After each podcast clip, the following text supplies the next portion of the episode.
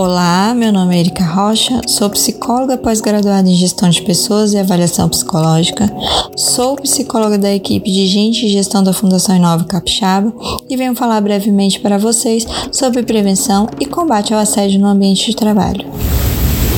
Em um ambiente corporativo saudável, a preocupação com a saúde mental do colaborador é prioridade e os assédios devem ser evitados e enfrentados. É um assunto delicado, mas afinal, o que é assédio? Quais são os tipos de assédio? Há dois tipos de assédio no trabalho: o moral e o sexual.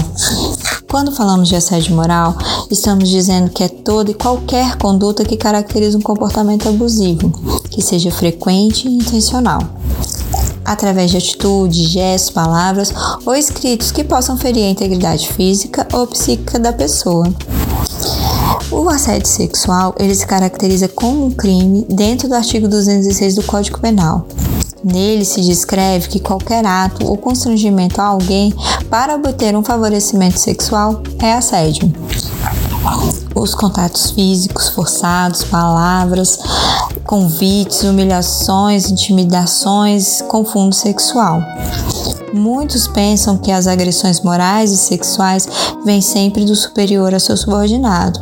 Porém, os assédios ocorrem sim do superior, mas também ocorre ao contrário, do subordinado a seu superior, acontece de uma equipe com seu gestor ou por uma cultura organizacional, ou ainda pode acontecer entre colegas da mesma hierarquia.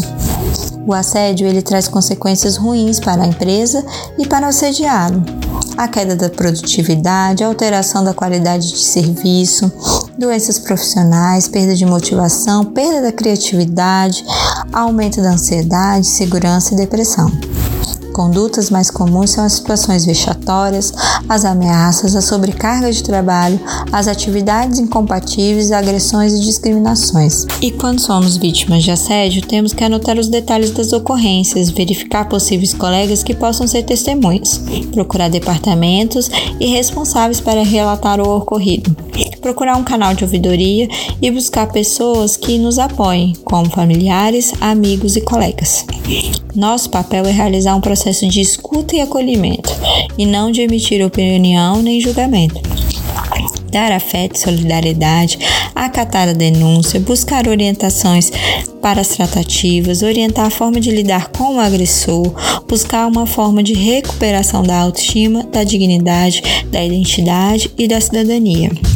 Ações podem prevenir o assédio, tais como a maneira de encarar o problema, determinar o que é ou não aceitável, fazer treinamentos e ampla comunicação, orientar e divulgar, ter canais de denúncias e processos de investigações, além de estimular a fala e proteger quem precisa. Para a gente concluir, a prevenção no ambiente de trabalho deve ocorrer tendo canais de denúncias, pesquisa de clima, abranger na cultura organizacional, fornecer treinamentos, desenvolvimentos éticos, ter regras estabelecidas para punições ou trocas de setores.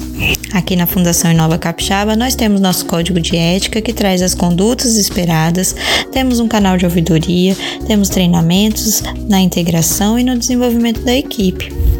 Agradeço pela sua atenção. Obrigado, um abraço.